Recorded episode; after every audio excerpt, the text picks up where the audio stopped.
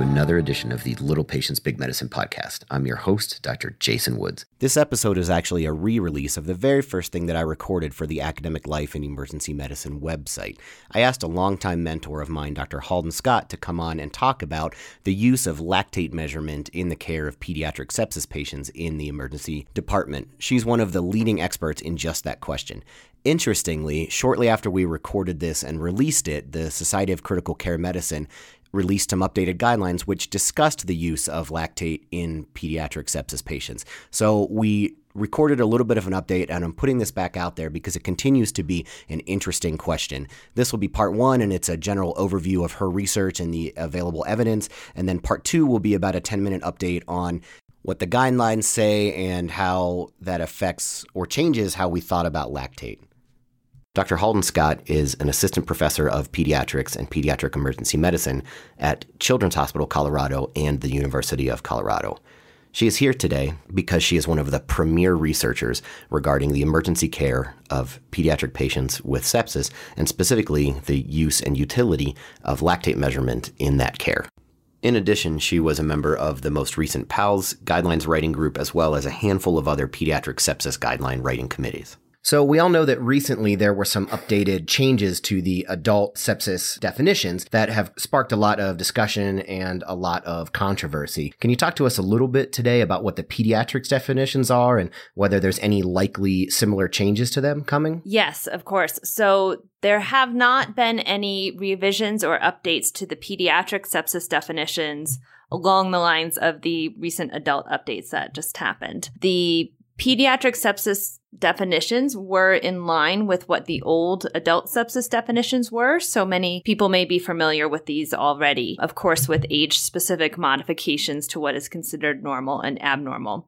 But as of now, the going existing standard for pediatric sepsis definitions comes from a committee set of definitions published in 2005 by Goldstein and colleagues, and these consist of SIRS definitions with the same abnormalities in heart rate, white blood cell count, respiratory rate, and temperature that were used in adult guidelines, severe sepsis being SIRS plus organ dysfunction, and septic shock being all of the above plus either hypotension or elevated lactate. And that paper also laid out how we have traditionally defined organ dysfunction in children. Yes, and they are the formal definitions that were really mainly intended for clinical trial enrollment so that there could be a very precise definition of what organ dysfunction was, and those are still the only existing definitions on the books. So we have also had some issues with the structure and the concept of SIRS in pediatrics for a long time, and Halden and I actually together published a paper looking at a year of visits to the pediatric emergency room, and patients who at any time during their ER stay met SIRS qualifications. Because we typically do not have white blood cell count results immediately upon entry to the ER, that primarily meant that we were looking at combination of fever, tachycardia, and tachypnea. Halden, can you talk to us about how well that performed for finding any sort of critical illness? Yes. So for this study, we used only the vital sign criteria for SIRS, and we wanted to find out how good this was as a tool of pulling out the most severely ill patients. For this, we defined our outcome as critical illness, meaning a requirement for vasoactive agents or positive pressure ventilation. Of course, there are other forms of critical illness and other patients who might not quite meet those thresholds who need attentive care, but we thought at a minimum, this is the most severely ill group of patients that SIRS definitely should perform well at detecting this group. And what we found was that even though there was a very small, statistically significant increased relative risk of having that outcome in patient with SIRS, when we looked at the sensitivity, it actually was quite poor. It was 22%. In addition, it had what is clinically intuitive to most of us, that it has a high false positive rate. But that is a little bit less concerning to me than this problem of sensitivity. Yes, a high false positive rate can mean increased resource utilization, but if that was helping us to detect every critically ill child, one life saved might be worth quite a lot of false positives. But with a sensitivity of 22%, this is really a terrible screening test. It may have other uses or other ways you can use vital signs to help gauge risk, but serves as a standalone screen for pediatric sepsis or pediatric critical illness is very poorly performing. All right, so similar to the concerns brought up in the adult sepsis 3 definitions regarding the utility or non-utility of SIRS, we have some of those same issues. However, we don't have any updated definitions. So is there anything that you can recommend as far as changing those definitions? Or if there aren't new guidelines coming, do we have any other ideas about how we should define the sepsis condition in pediatrics?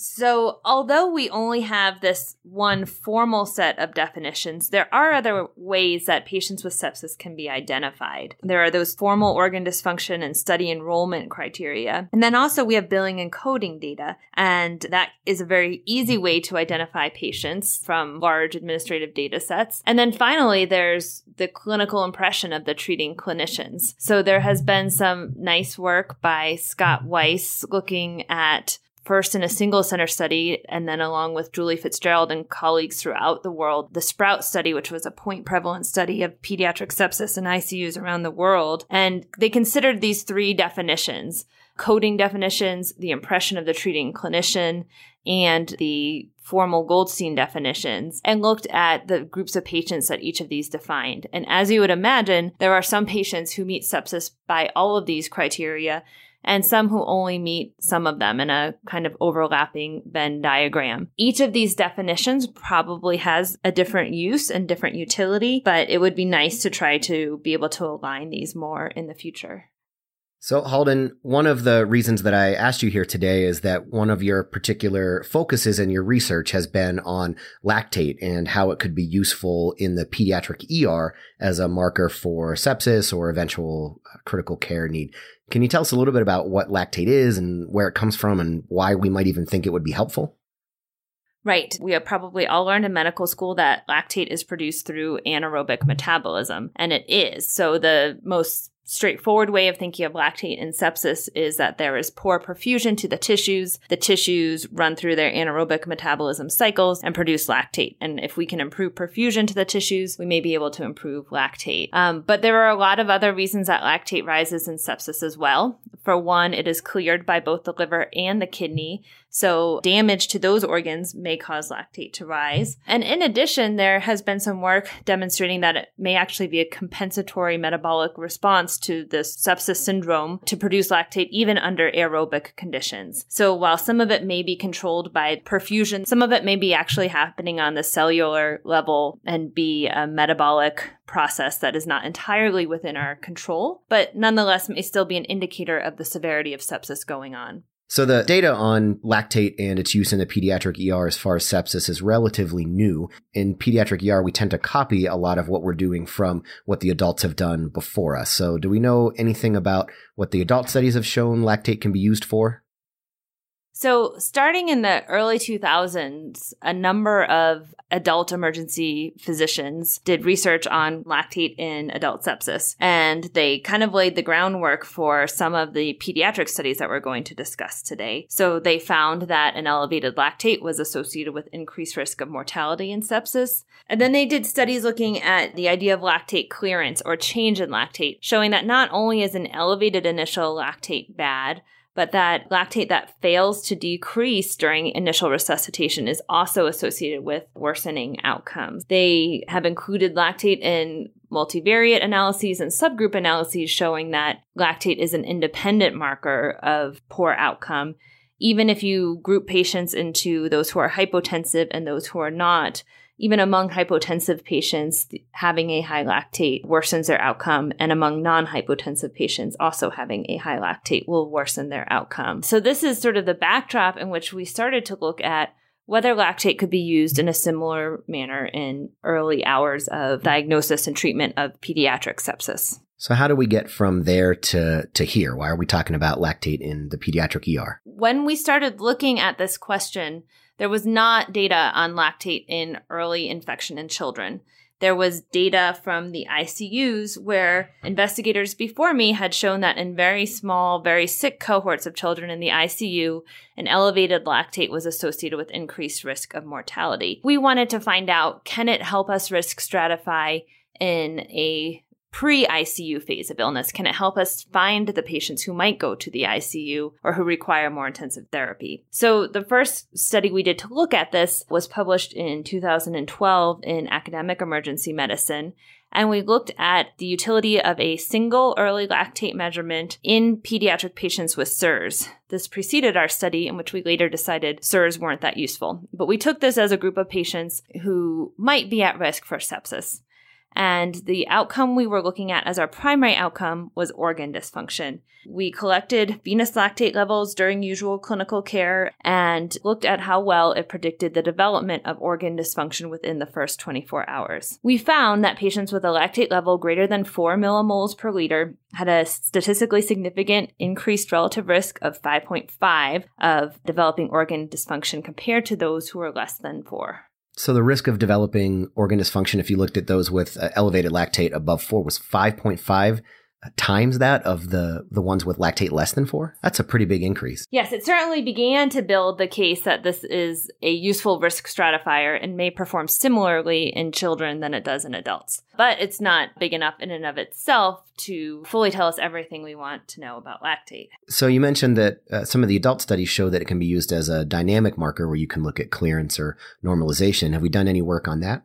Yes, that was our next study. So our next study was of a smaller, sicker cohort of patients in which we wanted to look at changes in lactate over time. We adopted adult definitions for this study. So we defined lactate clearance as a decrease of 10% or more in lactate in the first few hours of care. And we defined lactate normalization as achieving a level of less than 2 after the first few hours of care. I was being intentionally vague saying the first few hours of care because for this study, we had a goal of measuring lactate 2 and 4 hours after the initial lactate was measured. And in most patients, we got both of those. In some, we just got 4. In some, we just got 2. But of note, this is much earlier than it had been measured. Most adult studies were repeating lactate sometime in the first 6 hours of care, but didn't specifically tie down to a specific interval. So what were the results of that? So we enrolled 77 children who had severe sepsis in the emergency department. So there was clinical suspicion for infection, and they already had acute organ dysfunction. We defined our outcome as persistent organ dysfunction that lasted 48 hours or more. And we found that patients who normalized their lactate were less likely to have persistent organ dysfunction. Specifically, what we found was that the relative risk of persistent organ dysfunction in those who normalized was 0.46. Yeah, so you essentially cut the risk of organ dysfunction in half if you were able to normalize the lactate. Exactly. Lactate clearance was not a significant finding, but the relative risk was less. Almost every patient cleared their lactate, so we had a very small group of non-lactate clearance, which is likely why this finding wasn't significant. It makes sense that normalization is a better goal to shoot for because it is harder to do. If you start with a lactate of 4, to clear your lactate, you just have to get to 3.6. And to normalize, you have to go all the way to 2. And the thing that I thought was most interesting, which you touched on briefly, is that if patients were going to have lactate normalization, almost all did by the 2-hour mark after their initial. That's right. Although we did not have 2 and 4 hours for everyone, we had it for nearly everyone in the study. And nearly everyone who normalized had normalized by 2 hours. So that's really useful if you're trying to speed up care in the emergency department and a patient is looking better and you want to see how they're doing. It may be that 2 hours is a good enough window to do a good initial resuscitation and confirm whether the patient is going in the right direction and help you make an earlier disposition. Along the same lines, if you're not sure if your initial approach to therapy and fluid and vasopressors is moving in the right direction, can consider rechecking as early as 2 hours. All right, now let's get to the most exciting thing that I asked you here to talk about today. Hot off the presses, Halden published an article in JAMA PEDS in March titled Association Between Early Lactate Levels and 30-Day Mortality in Clinically Suspected Sepsis in Children. First off, Halden, can you tell us why this study was different from any of the other ones we've talked about today? Right. So this was our first study to use mortality as an outcome. A number of position papers have been written about pediatric sepsis saying the mortality rate is significant for a pediatric illness, but it's still low enough that single-center studies are unlikely to be effective. We need to do mostly multi-center work to be able to look at mortality as our outcome. But in this study, we were able to do that because we had had our clinical sepsis registry running for several years. And so now we had a lot of observational data to be able to look at this question of mortality. And you bring up a really important point that just in general, kids as a population have really bad outcomes less often than the adults do. So we're looking at something that is already a little bit more rare. That's not to say it is not as important a problem for children as it is for adults. Children aren't supposed to die. If a child dies, the sort of number of years of life lost magnifies the effects of our low mortality rates. So these are still really important public health crises, and sepsis is one of the few things that regularly does kill both previously healthy children and children with chronic medical conditions. And of note, it's always at the top or near the top of the list of conditions that kill the most children every year. So it's something that we really need to focus on. How did you actually go about studying this? For this study, we wanted to look at the association between early lactate levels and mortality, because there has still been a lot of debate and question about whether it actually is helpful or useful to be looking at lactate in the emergency department for children. So can you give us an idea about how you designed the study? What were your entry criteria and what was the outcome? So for this study, we looked at children who had clinical sepsis in the emergency department, and our main outcome was death from any cause within 30 days. We used what are the current clinical guidelines for pediatric sepsis care, which is to identify children through decreased mental status and perfusion. So all of our clinicians, physicians, advanced practice providers, nurses, have been taught to identify patients with suspected infection and decreased mental status or perfusion and initiate a sepsis response to them.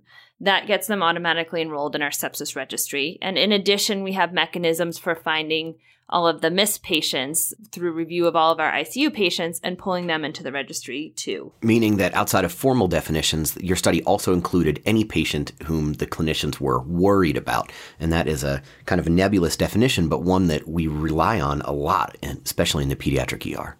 And this is really the group in whom the question of diagnosis is important. It's much less sick than is included in many ICU-based studies, or included in studies that have strict enrollment criteria. But this is the patients who pose clinical dilemmas to us all the time. We looked at lactate that was measured clinically. So if a clinician didn't measure it, they were excluded from the study. By this time, it was part of the routine clinical care of sepsis at our site for clinicians to measure lactate when they were initiating a sepsis evaluation. So what were the results? Was there an association between an elevated lactate level early on in care and mortality at 30 days? Yes. Fortunately, mortality was low in the study, as was the number of patients who had an elevated lactate. We considered an elevated lactate, again, to be greater than or equal to 4 millimoles per liter, and only 103 patients had a level that high, and of those, 5 died.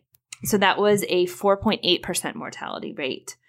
The vast majority of the patients, so almost 1,200 patients, had a lactate less than 4, and 20 of these patients died within 30 days for a mortality rate of 1.7. So overall, that gave us an odds ratio of 3.0 unadjusted, 3.26 adjusted, very similar, both of which were statistically significant. It almost felt a little bit academic to me to prove that lactate was associated with mortality, but I'm glad that we were able to do that.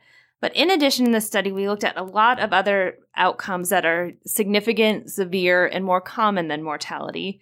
And we looked not just at greater than or less than 4 millimoles per liter, but we actually looked at low, intermediate, and high, so less than 2 to 4, and greater than 4. And for every one of these measures, the higher lactate group a patient was in, the higher their risk of having that outcome. So that included everything from hospital and PICU admission to endotracheal intubation, vasoactive agent use, prolonged length of stay. So although the mortality association and outcome is probably the most important, it really is associated with almost everything we care about. One of the other questions that I had is, how do we actually measure lactate? In particular, how did you measure it in the study? Do we need to worry about having a free-flowing line, or did you measure it just however the nurses were already doing it? Right. This part may not be news to providers of care for adults who have been using venous lactate for a while, but for pediatricians, I always get a question about this.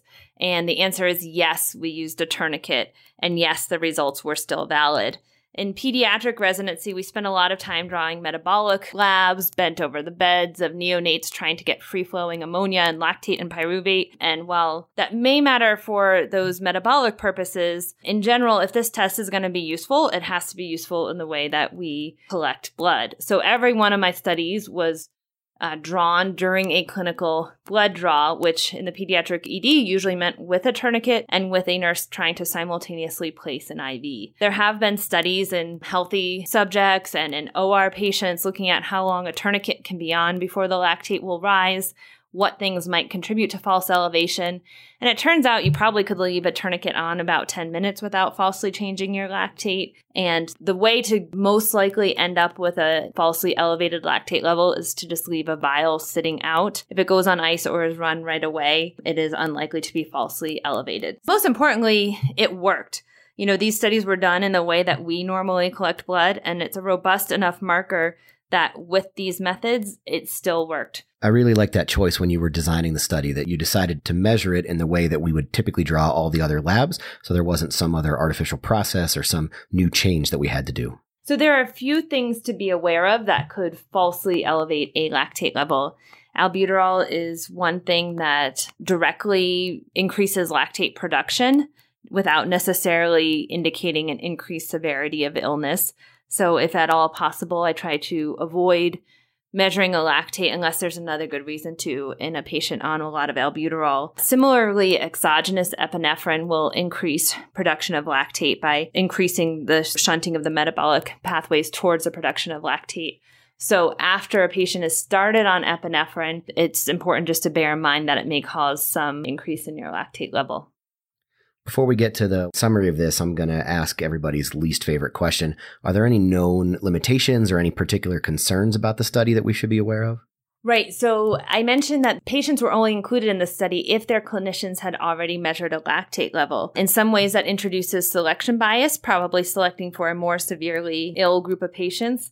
But at the same time, this actually reflects kind of good use of clinical pretest probability. So patients were excluded who did not have a lactate measured, and I looked at their rates of admission and death, and they were all lower than the included cohort. So the included cohort was more severely ill than those who did not have a lactate measured, and that's probably appropriate. So it's okay to continue using your judgment.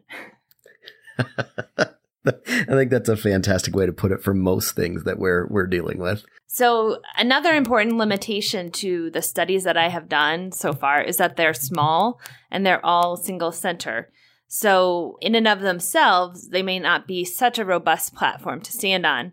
However, one thing that has made me more likely to convince my colleagues to bring this into routine clinical practice is that it's corroborated by enormous amounts of adult research and experience with lactate use. While I have a few single-center studies, there are many multi-center studies in adults, both observational using lactate and prospective using lactate, that demonstrate that elevated lactate is associated with worse outcome. Lactate clearance and normalization are useful dynamic markers of the success of early resuscitation, and that bringing lactate into care bundles can improve outcomes. So this is a reason not only at our own center, but at many pediatric centers around the country, the measurement of lactate is a routine part of the emergency care of pediatric sepsis at this point. So my last question for you today is, what's up next for lactate measurement in pediatric sepsis in the ER? I think there are a few exciting directions to go from here. One is that although I think lactate is great, I think it's not the final story. There are patients who are very sick who will be missed by lactate, and there's probably differences among patients with lactate of the same level. So really developing better diagnostic and screening and prognostic scores that incorporate a range of variables available to the clinician will be important for increasing our diagnostic performance in emergency care of pediatric sepsis. So in addition, all of my research so far has been observational, really looking at what happens to lactate levels, but not examining the issues of how the act just of measuring might affect care and affect clinician performance and affect outcome. There have been some studies from adults that show the addition of measuring and remeasuring lactate to a care bundle improves outcomes, and we haven't yet done that work in pediatrics.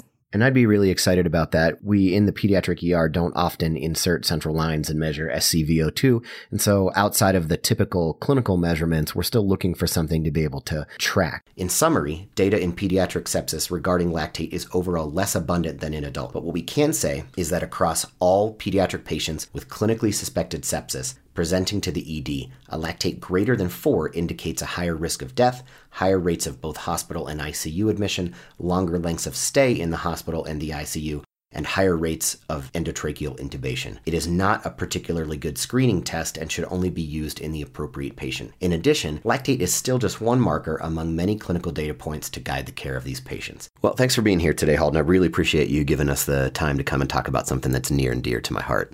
And to all the listeners out there, thank you so much for downloading and listening to this podcast. There will certainly be more, and I look forward to getting any feedback from you on things that you'd like to hear about or ways that we can improve. This has been your host, Dr. Jason Woods. You can find me on Twitter at jwoodsmd. You can also email me through Gmail at littlepatientsbigmedicine@gmail.com. And I'm also a semi-regular contributor to the PemPearl section of the ALiEM website, www.aliem.com. Thank you for listening.